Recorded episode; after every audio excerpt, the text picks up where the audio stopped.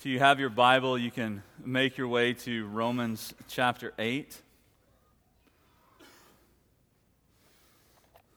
For those of you that, that like to keep progress or, or tabs, this is our 27th week that we're looking at Paul's letter to the church in Rome. And um, this is the eighth week of the third mini series within that. So I don't know why I like, I'm that, maybe it's just me that, that likes seeing progress, but. Um, I tell you, anyways, just so you can come along with me in that. Um, we, we started last week, we're going to spend six weeks on Romans chapter 8, and we talked about last week how it's, it's one of those chapters that some people consider the greatest chapter in all of Scripture. Not that its weight is more, just that it encompasses everything about the Christian experience, the Christian life. And then, really, if, if you ever had this idea that you're going to memorize scripture and then say memorize a whole chapter, these, these verses right here are probably the ones you should start with. Then, then you've got a good collection going on. Um, if I know some of you are like already looking to see how many verses. I think it's 39 off the top of my head. But, but it's possible if you can do that. So um, it's just one of those places where we see the, the, the total aspect of the Christian experience that, that it, it's kind of bookends from last week that there's now no condemnation for those in Christ, and then finishing with that there's no separation from the love of God in Christ. And so that we're not condemned in Christ, and nothing can separate us from that. And that's kind of the bookends of the Christian experience that we can walk in that truth. And so today we continue in um, verses 9 through 11. And, and what we see is the second part of a description that Paul's giving. Paul's contrasting those that are in the flesh, we looked at that last week, and then those who are in the spirit or the Christian. And today we look at Paul's description of the Christian. And so, if you will, just follow along and read verses 9, 10, 11, and then we'll get further into it today. So, in, in Romans chapter 8, verse 9, Paul says, You, however, are not in the flesh, but in the Spirit. If in fact the Spirit of God dwells in you, Anyone who does not have the Spirit of Christ does not belong to him. But if Christ is in you, although the body is dead because of sin, the Spirit is life because of righteousness. If the Spirit of Him who raised Jesus from the dead dwells in you, he who raised Christ Jesus from the dead will also give life to your mortal bodies through His Spirit who dwells in you. If you will, pray with me as we ask the, the Spirit to guide our time today. Father God, I just pray that, God, as we look at your truth, God, that we would stop trying to make your truth fit us, God, but we would allow your truth to saturate and permeate every aspect of our lives. I just pray that, that your spirit would powerfully work in each of our hearts as well as our church as a whole so that the people that we encounter and live around will see that, that there's a difference, but that difference is your spirit at work in our lives. God, we just pray that we submit to you in every aspect. And it's in Jesus' name we pray. Amen.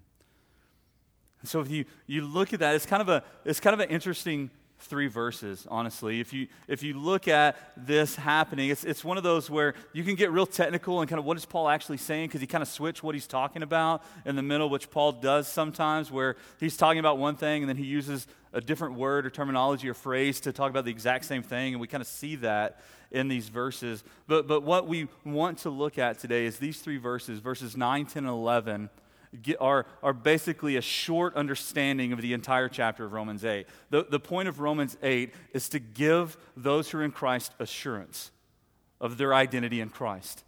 That's why it starts with there's no condemnation. He's, he's spent all these chapters in Romans talking about sin and how everyone's sin, all of sin, we all fall short. The wages of sin is death. But he comes back in Romans 8 and he gives you assurance. And everything that he does in chapter 8, Paul is giving assurance, and that's exactly what we see in verses 9, 10, and 11. That this is just a little summary of the overall sum of the parts of Romans chapter 8. And so when we look at that idea, it's, it's good to kind of go back to see what he's contrasting. It's good to understand because if we are going to have assurance of salvation, we have to realize that there is a possibility of not having salvation. And that's what we got in, in 5 through 8. For those who live according to the flesh set their minds on the things of the flesh.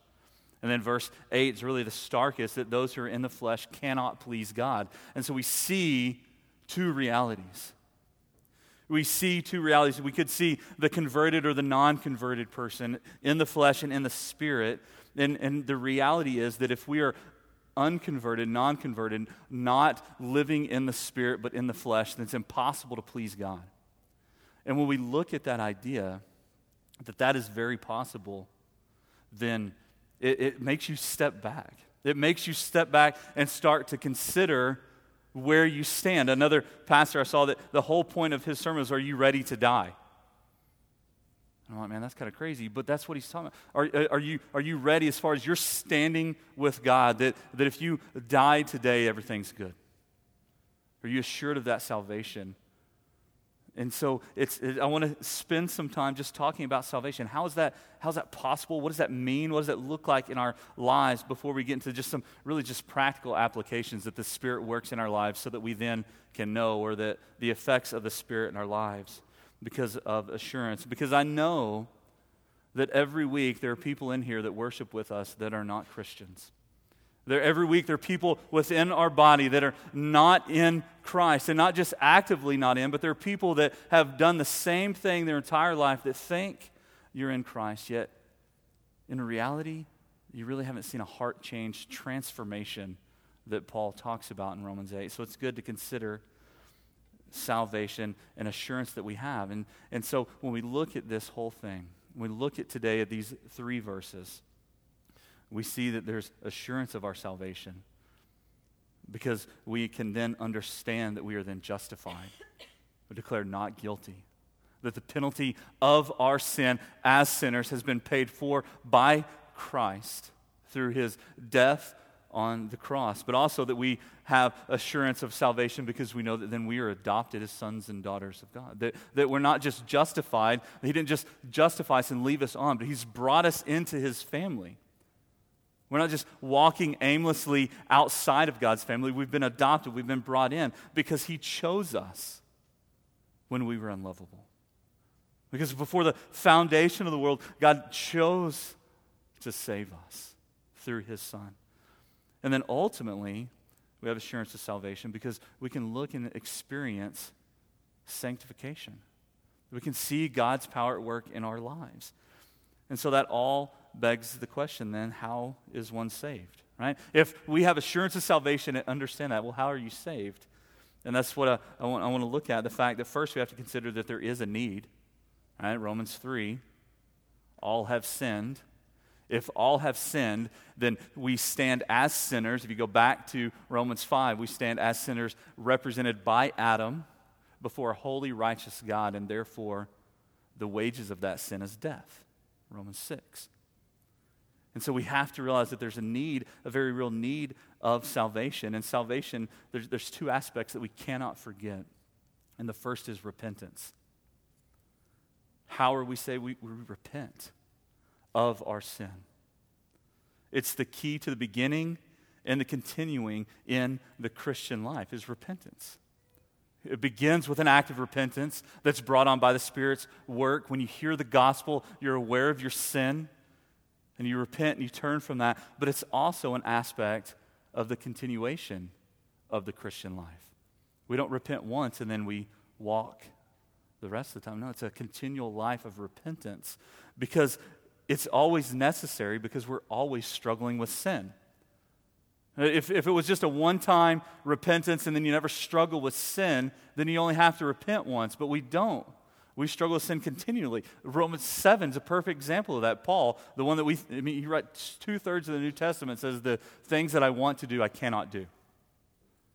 It's a continual repentance that we can't forget about this aspect of our salvation. That repentance is only possible by an awareness of sin that's acted on by the Spirit of God in our lives. That you can't find that, it's vital. And if you've ever heard anyone talk about salvation and they don't mention repentance, then they're not talking about biblical understanding of salvation. I've got some verses here for you. Um, I didn't put them in the notes because I know some of you are going to go ahead And so now you have to pay attention. But, but this idea, because you are, you're already trying to fill them out. But we have to go back to this idea that repentance is vital. And it's all through Scripture. When salvation is talked about, repentance is always within the context. It's Jesus' first words in Mark, right? Mark 1.15, repent and believe, for the kingdom of God is at hand. Right? And, and think about that. Repent and believe in the gospel. That, that no one there knew what the gospel was because he hadn't died yet. Right? But his first thing is repent and believe. In Luke 13, he says that unless you repent, you too will perish. So if you don't repent of your sin, acknowledge, turn, which is activated, allowed, or we're capable of doing by the power of the Spirit, then we too will perish. In Acts, as we get the church growing, Jesus sends them out, he leaves, the Spirit comes, and the church just goes crazy with growth all over. We see repentance. 238. Acts 2:38 says repent and be baptized and receive the gift of the Holy Spirit. 319 it says repent and turn 1118 says god has granted repentance. That's interesting one because that's luke talking about peter's experience with cornelius and saying that the, the gentiles had the holy spirit and he says so now look god has granted repentance to the gentiles. So salvation is possible. Why? Because repentance had been granted because the spirit was evident in their lives. But it had to be repented. It, I, just, I love the way he says that that repentance has been granted. Because we can't repent apart from the Spirit in our lives. Acts 26 20. You should repent and turn to God. should repent and turn to God. And then Paul again in 2 Corinthians 7 he says, the repentance that leads to salvation. All through this, it's all understanding that we need to repent and turn. And so many times, the church does two things incorrect when this. One is they don't talk about sin at all.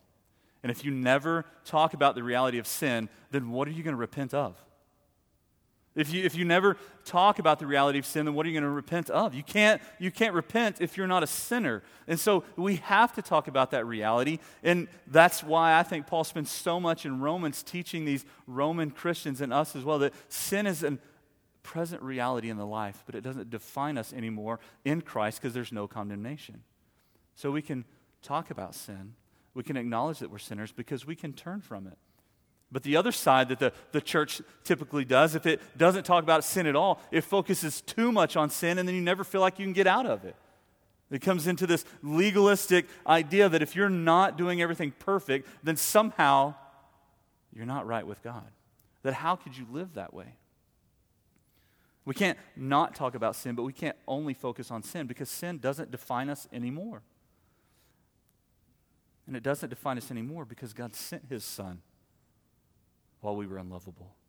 So we can repent and turn to God. We can repent and believe. We can repent and be baptized because we see the reality of our sin and are aware that we can do nothing about it. Yet, thanks be to God through Jesus Christ our Lord. And so we have to understand that repentance is not about behavior modification. It's not about changing your behavior. Greg Gilbert wrote a book called What is the Gospel? It's a little thin book. If you want to look it up, it's a great read. Um, and it's like 100 pages, so pretty much anyone can get through it. Um, so, um, because I know some, sometimes I say books and they're like 400 pages, and I know the reality of you trying to read it, it's not going to happen. This is one you should go get, right? What is the gospel, Greg Gilbert? He says in there that genuine repentance is more fundamentally a matter of the heart's attitude towards sin than a mere change in behavior. Like, what an amazing realization that repentance is more concerned with your heart's attitude towards your sin than just changing your behavior. Because if we take that a step further, you're not going to change your behavior if your attitude towards your sin doesn't change. You might think it does, but then you oh, I can't believe I did that again. And then what do you find? You're good for a little while and then you fall back into it because your heart really wasn't against your sin. You were just sad that you got caught in it a lot of times. That's what I see the reality at school. And I'm telling you, uh, the kids that get in trouble, they're sorry because they got caught. Right? If they would have got caught, nothing was wrong. Nothing's wrong, right? But when you get caught, all of a sudden, oh, I'm sorry. Well, you're not sorry because you're going to do it again. Well, you're not sorry the action, you're sorry that you got caught. And the same things with our sin, that we have to change our heart's attitude towards our sin. And that's why we've asked the question several times recently do you hate your sin? Do you hate the present reality of just sin in your life? Because that's the chief difference between a Christian and a non Christian, or a converted and an unconverted person is their hatred towards sin. I've got a, a, quote there from William Arnot. He was a Scottish preacher in the 1800s. He said, The difference between an unconverted and a converted man is not that one has sin and the other has none, but that one takes part in his cherished sin against a dreaded God and the other takes part with a reconciled God against his hated sin. Like, what an amazing realization that that's the reality that everyone lives in. We're either taking part in our cherished sin against a dreadful God, or we're with God, reconciled by the Spirit of God through the sacrifice of Son, Jesus Christ, and therefore are against our sin that we hate. And when we're against our sin that we can hate, that we hate, then we realize that repentance is more concerned with killing sin than modifying your behavior. It's never alone, though. Repentance is never alone. Repentance is always associated or accompanied by faith. If you, if you like the illustration of a coin, repentance and faith are, the same, are different sides of the same coin. You flip it over and you have faith. But what does that mean? The other side is faith when it comes to our sanctification and salvation. Repentance is just as present as faith. You see that in Galatians when Paul's talking in Galatians 2. He says that you're justified by faith. So our fal- salvation isn't because of our repentance, it's because of our faith, which leads to repentance because we understand our sin. And later on in Galatians 3, just a few verses later, he, he, he asks, Why are you so foolish? Did you receive the Spirit by works of the law or by faith? And so, what Paul's trying to bring the, the Galatian Christians in to this understanding, this by faith that you've gained everything. And so, by faith, we achieve or we accept, we gain salvation not because of what we've done, but because of what the Spirit has done for us to allow us to see that and what Christ accomplished for us on the cross. But faith is one of those words that's so misused or used differently that we have a hard time understanding what it is. When I say faith, everyone thinks of something different. So, again, I like Greg Gilbert's definition. It says that faith is a rock solid, truth grounded, promise founded trust in the risen Jesus to save you from your sin. And we look at that definition, that's everything that then would lead to genuine repentance that leads to hatred of your sin. It's rock solid, so it's firm. Your faith doesn't waver. Well, how does it not waver? Because it's grounded by the truth. So, do you know the truth? Do you saturate yourself with God's word? It's rock solid because it's truth grounded and it's promise founded.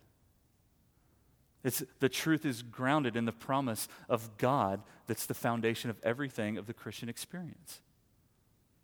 We, we, right before we started Romans last year, we, we were going through the life of Abraham to look at God's promise, what he, what he was going to do. And now we come all the way forward to present time. We see that, that God's promise was fulfilled in Christ. And so that's the foundation of our faith that's given to us by the God's word, the truth, that then is a rock solid foundation to know that Christ, who is risen and living, will save us from our sin. So we can repent and turn because of that. But then that allows us to bring ourselves into the present context of Romans chapter 8. Because only when we understand that do we realize that the Spirit is always a part of salvation. The Spirit's always a part of salvation. That's where we go back to Acts 2.38, right? Be baptized, repent and be baptized, every one of you, and receive the Holy Spirit. Receive the Holy Spirit. They go to Acts 11 when he's talking about the, the people at Cornelius' face. The evidence of the Spirit on them is what led Peter to know that God had brought and granted repentance to them. It wasn't that they repented, it was the presence of the Spirit in their life. There's an interesting one you can go read on your own. Let's talk about in Acts 19. Acts 19, 1 through 7, Paul encounters people that are called disciples, yet they've never heard of the Spirit. And there's some, there's some talk in there like what, what's happening. It was probably they were Apollos' um, disciples that he had been teaching, but all he knew was John the Baptist. And so they say that we've, we've, we've been baptized with John's baptism, and Paul says, no, it's in Christ. And they were baptized, and he laid hands on them, and then what happened? They received the Spirit of God. That was their salvation. It was evident because of God's Spirit on them. And that's what Paul's getting at in Romans 8, 9, 10, 11. He's saying, here's the effect of the Spirit on those who are saved. These are characteristics or these are effects. These are ways to have assurance in knowing that you're a child of God if this is happening in your life. And so if you've repented and you've turned because of the Spirit, you still need to understand these because that's how you submit again, continually, willfully, obediently, daily to the Spirit's leading. And if you've never repented and submitted your lives, then none of this makes sense because the Spirit first hasn't acted upon your heart. And so both keys are the same repentance and faith for initial conversion, identity in Christ, and then a continuation of that throughout life until ultimately we're glorified. And so you have to ask yourself do you question your salvation? And if we're honest, most people do at some point because I hear that over and over again. Like, how do I know? Right? We just want to know, right? You're like, how do I know so I can be okay? Like, you quit worrying about it. Like, I don't want to. I don't want to be consumed by this. So how do I know that I'm saved? Nine, 10, 11 of Romans chapter eight gives you that understanding. But what you also have to know is that you're, if you're actually considering that, there's, there's a good indication that you are saved. Because people that are in their sin, they don't recognize it as sin because that's just their existence. You see that in culture. They don't call sin sin because it's not sin because they're living outside of God. And so there's three real quick things that I want to look at that are the effects that the Spirit has on the believer's life that gives us assurance that we are children of God. And the first you see in verse 9. Verse 9, if we go back to it, it says, You, however, are not in the flesh, but in the Spirit. Remember, he, so he's, he's already given assurance. He's already reassuring these Romans, I know I've said all this. I just said that if you're in the flesh, you cannot please God. He says that you, however, not in the flesh, because he's writing to believers. You are not in the flesh, but in the Spirit, if in fact the Spirit of God dwells in you. Anyone who does not have the Spirit of Christ does not belong to him. And so, what we understand is that is the Spirit controls us. After I, I, wrote that, I was typing the slides up this morning. I'm like, controls, I kind of, I might give you the wrong picture. Leads, persuades, guides.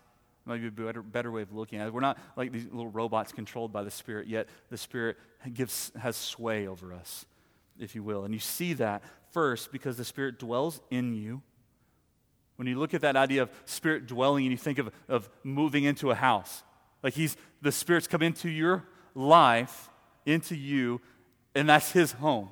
He resides and he dwells in you. He's not just visiting for a while, like he's come in and just made it home, right? It's his place. He dwells in you, and then you're in the Spirit. That in the Spirit is where I get this idea that you're controlled by the Spirit, you're led by the Spirit. If you're in the Spirit, then the Spirit enacts His power within your life, sanctifying you, guiding you, leading you to become more and more holy throughout your life as a Christian. To be in the Spirit is to be controlled, directed, guided by the Spirit. So then you have to ask yourself do you willingly? continually, faithfully submit your life to the Spirit's leading. Because if you have experienced the Spirit in your life, you know that at times you know you shouldn't do something and you have a choice, right? Oh, do I do this or do I not? And you have this little internal conversation.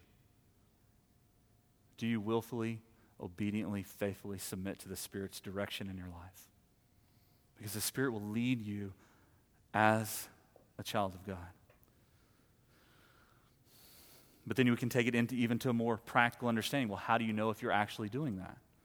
It changes everything, right? Everything about your life changes if you're willfully, obediently, faithfully, daily, consistently yielding your life to the Spirit's power, everything changes. Your behavior changes. Right? Your actions are different, not because you're trying to be a better person, but because there's something about you, you act different. Right? For most people, if we're talking guys, this is where our tempers dissipate. We act differently. We're not offended all the time. We don't rant all the time. That doesn't mean that we are always good at that. Doesn't mean that we always accomplish that, but you start seeing behaviors change, not because you're changing, because the Spirit's at work in your life. If it's not your behavior, also your desires, it's your heart and your mind. They continue to change. And so what you desire is altered. To me, I think of this as entertainment. What you desire to be entertained by changes. And what you could normally watch, you can't stomach anymore. Why? Nothing changed of it, but your desires change. You real because a child of God can't be at home in sin. You can't be okay with that. And so you see your desires change. Again, that doesn't mean you're constantly going to win that war. But it means that you're constantly fighting against that, repenting and submitting again. Your desires change. Maybe that means that, that success or status isn't the ultimate thing for you anymore. That you're still a good employee, you do the best that you can, but, but somehow the status you gain from that just doesn't seem the same because your desires have changed. That your thoughts go along with your desires. That's your mental attitude to the world. Right? Changes. And this gets, this gets me all the time, especially when I'm driving. Or if I'm honest, on the front porch when dismissal's going. That's, my thoughts are not always good because people are people, right? And we're trying to get all these kids out, and everyone's acting like they don't have as much time as everybody else, and it's just frustrating, right? And then people complain. And it just makes it worse for everyone else. My thoughts have to be captive. I have to be submissive to the Spirit guiding me to realize that no, everyone else is just as sinful and selfish as I am. Your pursuits. When you find yourself in Christ, your pursuit of your life changes. All of a sudden, you begin to place other people's desires and wants over yours. Or you see people in need and somehow you want to help them and you don't even know why. It's because you realize that the Spirit's at work in your life. So do you seek to help others above all else? Do you pursue as your desires changing? Because when you see that happening, when you see that change, and if you're not in community with other believers, it's really hard for you to see this. Because most of the time, it's people that tell you that this is changing. And a lot of times it's non Christian friends that tell you that because, man, why are you different? You're not fun to be around anymore, right? You used to be cool, and now you're just boring, right? Sometimes you just got to be okay with being boring, right? The Spirit leads people who are a child of God, and it gives us assurance. But also, the Spirit shows us and reminds us that we belong to Christ. Look at verse 10. It says, But if Christ is in you, although the body is dead because of sin, the spirit is alive because of righteousness. So if Christ is in you, so the Spirit then, we understand that, that the Spirit then seals us. So at first, this is one of those switches. Like all of a sudden, he was talking about being in the Spirit. Now he's talking about Christ in you. It's, it's like, why did he change? But what you have to understand is that here, the Spirit in you and Christ in you, Paul's speaking of the same presence and the same essence of God being in your life. To say that, that Christ is in you or the Spirit is in you is to say the same thing. It's the essence of God in your life. And so we don't have to get tripped up on that, but we have to understand that the Spirit is our seal of salvation or our assurance of salvation because it testifies, the Spirit testifies that we are in Christ, that we're united with Him through his death and resurrection, that we're clothed in his righteousness. That's, you can look at that in Ephesians 1 13 and 14. It says, The seal, the Spirit is the seal or the guarantee of what's to come. So the presence of the Spirit in your life is the guarantee or the hope that is to come. You belong to Christ. What an amazing realization.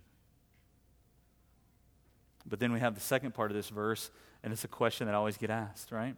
That although the body is dead because of sin, the spirit is alive because of righteousness. What is he talking about there?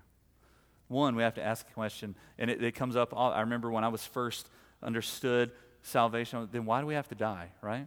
If God, why can't He just stop it then? Like, why do we have to have a miserable life after we're with Christ, right? Wouldn't it be better just to be with Him? Like, on one level, yeah, right? Let's just start eternity now, right? That would be much better than the frustrations and all that. But one aspect of that is that God chose to use us to present His gospel.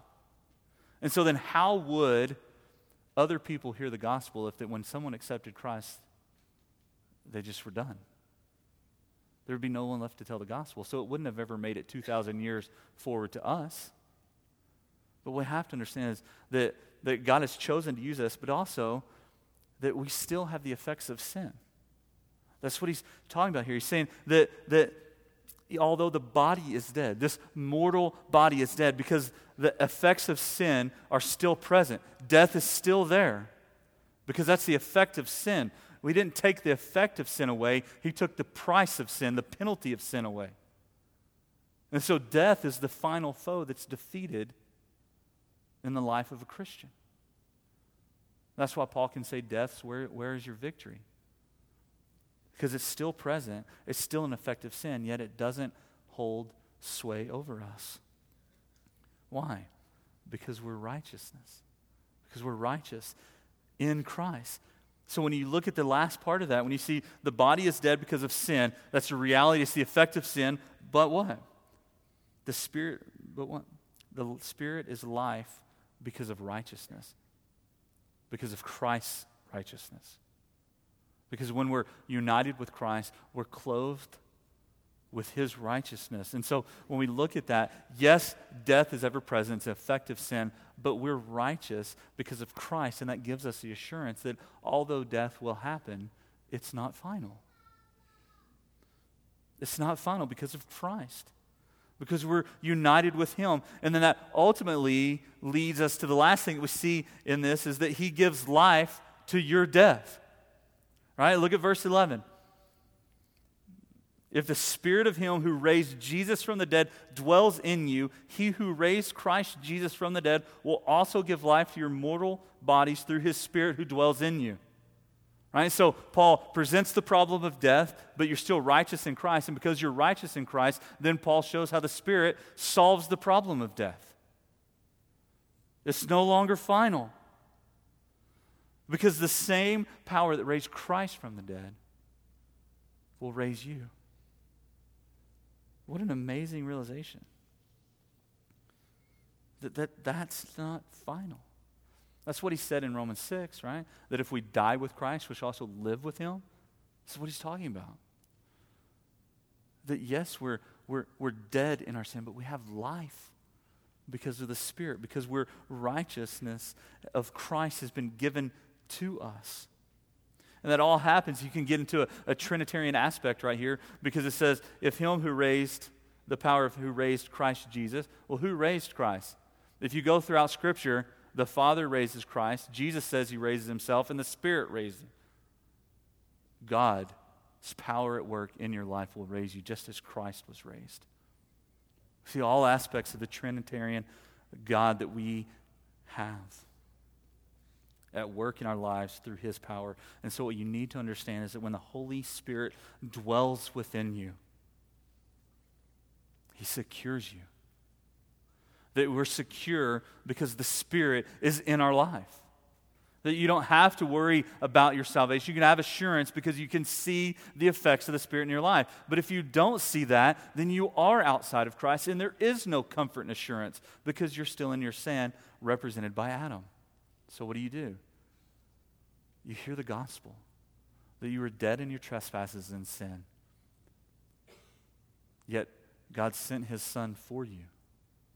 While you were in that sin, you didn't fix yourself and then become better, and so God could accept you. You were dead. Yet God sent his son for you to die the death that you deserved. So on the cross, you died too, and then raised him from the dead so that you might live also through his power to bring glory to him. So if you haven't experienced that in your life, repent and believe. Confess. Begin to acknowledge and understand that we should hate our sin. And then trust and have faith that's grounded by the truth, that's founded on the promise of God that He will save you and that Christ accomplished that. But if you have accepted Christ, if you have submitted your life, there's also a lesson here that you need to repent and turn as well. Martin Luther said the, the life of a believer is repentance and faith. Repentance and faith, repentance and faith. We constantly repent. We constantly have a new awareness of the hatred of our sin. And as we get older and mature, our sin changes, but it's still present. And so, how do you do that? You press into Christ, you press into Him, you daily seek Him. You daily seek Him by looking at His Word, knowing His Word. That's why we talk about so the kids are going to have their celebration for their scripture memory. You should take the Word and implant it into your heart, memorize it, go to it so that you have it accessible. If you don't know the Word of God, then the Spirit can't use the Word of God to remind you of His promises because you don't know. That's why when you press into Christ, then all of a sudden when life goes crazy and you're daily seeking Him, you're reminded of His faithfulness. You daily seek by reading His Word, you daily abide by resting in His faithfulness. Resting in His faithfulness. That's Psalm 77 11, right? Remember the deeds of the Lord. So if you've submitted your life, if Christ, look back at your life and see the presence of God's providence in your life. Because you can see it, you can be aware of it. Remember what He's done in your life. Remember that He's faithful and abide in that faithfulness because it's not found anywhere else. Because people will let you down, yet Christ remains faithful continually. So you daily seek, you daily abide, and you daily submit. You realize that you're not in control. And that freaks people out to not be in control. I think the biggest frustration that I have in my life is when people want to control stuff, and then it freaks me out because I'm trying to control stuff too. Right? Two people can't be in control, or chaos ensues, which is our culture. Right? So submit to his will, not ours. And that's why Jesus taught us to pray, Your will be done. Seek after him, know his word, fellowship with him, pray. Abide in him by remembering his faithfulness in your life. Submit to him and allow him to lead you and guide you. And when you're able to do all those things, you'll realize that you have the assurance that you've always wanted. It's just not found in you. That you've always wanted security, yet it's found in Christ. And that He is very real in your life, and that He will allow you to live the life that He's called you because He's the power behind that. And so, if you've questioned salvation, if you've questioned where you stand, do you experience the Spirit in your life? And if you do, then you've, you've already got the assurance. Trust in that.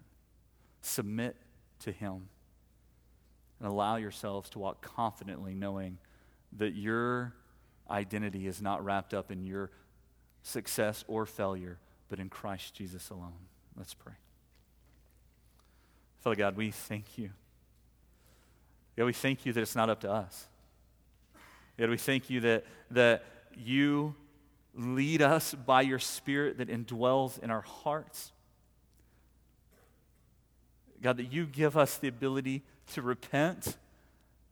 God, that your faith, that faith is given to us by you so that we might believe. God, I just pray that we would submit to your leading.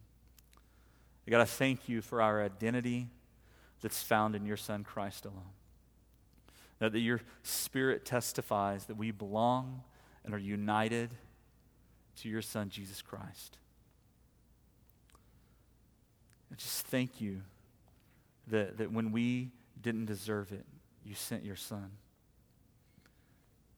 God, and it's through him that we have life when we deserve death. That your Spirit is within us, leading us, guiding us, testifying to your faithfulness. And it's in Jesus' name we pray. Amen.